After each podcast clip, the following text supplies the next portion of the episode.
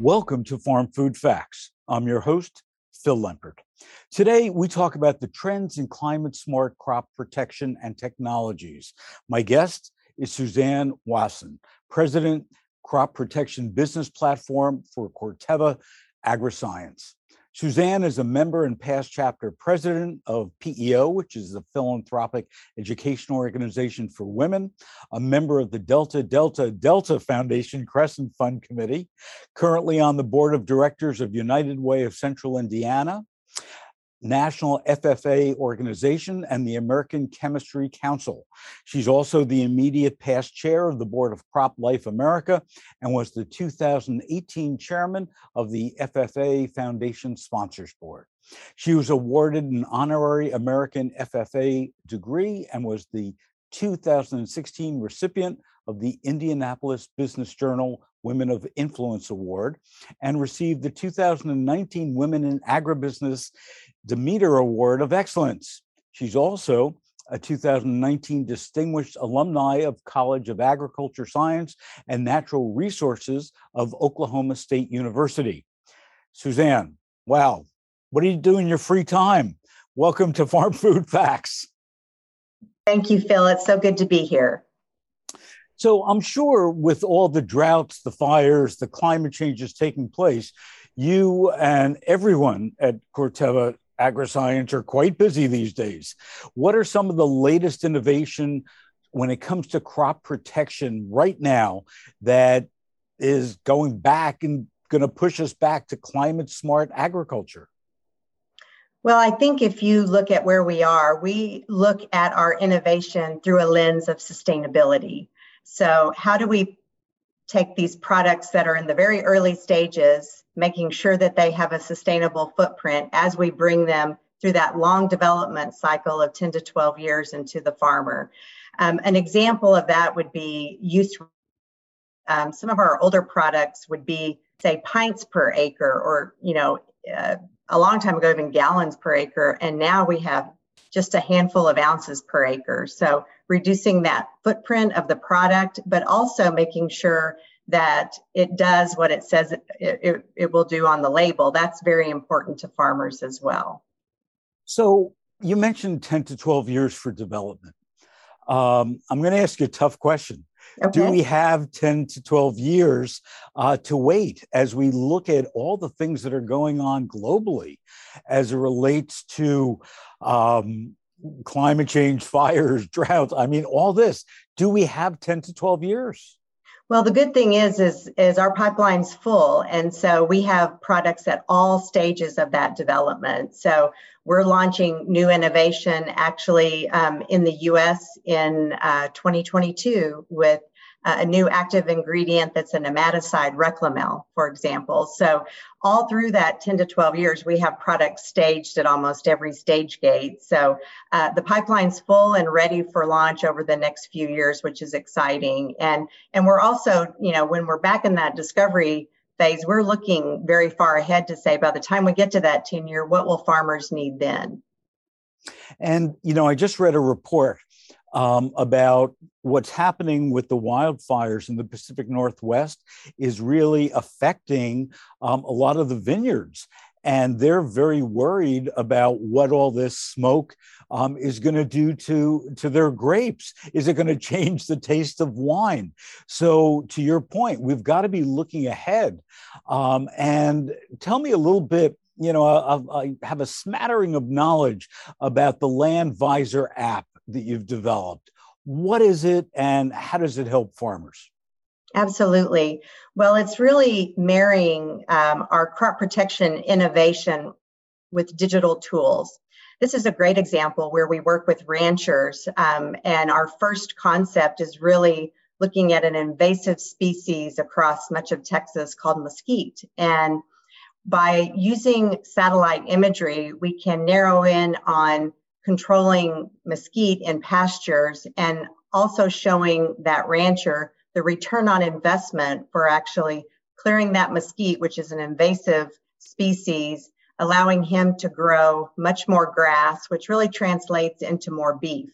And we can also, you know, show him the exact timing that it needs to be treated. We can scout out and show him that return all through digital tools, which is fantastic because in the past that really required one of our sales folks to go out and tromp across maybe 10,000 acres of a pasture and say, you know, which, and not just once, but two or three times to make sure it was the right time to treat. So we're, we're being more efficient, but we're also providing that rancher more information on doing a treatment, getting a return on investment that actually is going to benefit his bottom line.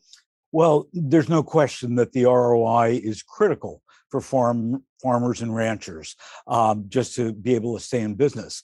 Um, you know, you've talked a bit about technology. Um, if you had to rate it on a scale of, of one to 10 for the average farmer, um, the average rancher, um, how important is technology? Well, I think it, you know, uh, science is evolving and therefore our innovation and, and technology evolves, and we're able to um, really look into the future and say, what, what do farmers need? And then spend time all the way back in our discovery effort looking at the characteristics of those products to make sure that they meet the benefits um, for that farmer, but also uh, from the environment and from a human health perspective. Because what, what they need is they need to know that the products that we're bringing into um, into the market are sustainable, and they get pressure that comes all the way from the consumer back through the food value chain back to them. And if we can help them tell that story, know the products that I'm using to produce my crop um, is are sustainable, it, it, helps that. And there's more pressure on them than ever. And, and sometimes that comes from people that don't necessarily understand how our food's produced. So have, having the opportunity as a supplier of an input to those farmers and ranchers to say, no, we can help you tell that great sustainability story that quite frankly you already do on your farm and ranch every day. We can just add to that, I think is quite important. Is there any relationship between crop protection and climate change? You know, I think crop protection products can actually be part of the solution to climate change. When we think about how pest pressures are shifting, uh, where the crops are grown are shifting, um, you know, in the early days uh, of my career, I thought of you know the Dakotas as that's where wheat's grown, but obviously lots of corn and soybeans today. And so as as the um, landscape change on where crops are grown, the pest pressures shift, and so crop protection, um, once again, sustainable crop protection products that are at very low use rates that uh, do what they say they can do can be a valuable tool for farmers because um, I, I, think of the evolution of BT uh, crops from using insecticide to having the, the implant protection um, to now, um, you know, pests and weeds, diseases are very smart and they tend to uh, uh, outsmart our technology over time. So we always have to be inventing that next great technology for farmers and, and that's what we're focused on let's let's talk about what's next. What are you hearing uh, from farmers and from ranchers about their needs, uh, their desires, what they want you to do? Mm-hmm. Well, if you think about all the pressures that farmers are under today, there's economic pressures, certainly trade barriers, tariffs, all those things. Um, right now, commodity prices are very strong, but that hasn't been the case in, in the past few years. Um, then there's the climate, you know, changes that we've talked about. Um, the droughts are more significant, the floods all around the world, but especially even in the US. And as you mentioned earlier, the significant challenges, not only with the fires in the West, but the drought and the lack of water. Um, and then there's the regulatory pressures. So products that farmers have used in the past aren't, aren't necessarily available anymore. So we have to be as a uh, as an input provider looking at products that we can bring to the market that will stay there and, and be of value. So you add all of that together and i think what farmers want is they want certainty. They want to know that if they're going to grow a crop they have the tools to make the most out of every acre that they put in production. And so certainty of availability of products if they use those products they're able to market their products in the regions around the world or even locally that they want to, and that the products do what they say they'll do. I'm glad you brought up the drought. Um, I read a story, oh, this is a few weeks ago, um, that almost broke my heart. Um, here in California, there was a rice farmer um, who I think he was third or fourth generation, um, successful farming operation. Uh, but this year, uh, because of the drought, made more money by selling his water to other farmers than he could have with with growing rice. Um, what are what are some success stories um, that that you can share uh, that you know that that have really reversed the role so we don't have to have more stories like this you know rice farmer who stopped growing rice yeah i think that is that is such a challenge. And you know when when we look to uh, opportunities to uh, to to help farmers it is about providing tools that uh, can stand the test of time and some of the challenging situations they're in. And it, it's really hard to say when when you have a situation like you've just described with water rights that um, as an input provider we're, we're always thinking about can we make those uh, products? Can the products that we uh, provide help make uh, the crops more resilient? And certainly uh, one area that we're investing in is the area around biologicals. And there's a lot of uh, products that we're working on around plant and soil health. Um, and certainly um, the thing about biologicals, they're not like the traditional uh, synthetic chemistries that we're, we're used to selling because they have to fit within an environment um, and the particular cropping pattern that they're uh, that they're uh, you know targeted to to work versus maybe some of our traditional products which as long as you use the rate um, and apply at the right time it, it, does work.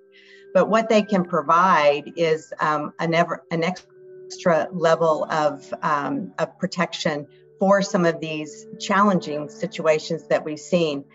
Better use of, of the fertilizer, um, more ability to, to uptake that fertilizer, for example. So, and we've had the opportunity to partner with a lot of really innovative firms that may be small startups um, or smaller companies. And what Corteva brings is we bring uh, both the ability to test on a large scale and market access. So uh, while we have great innovation, we know that we don't have the, the corner of all innovation that's happening in the industry, and collaboration and partnership is part of our, our vision going forward.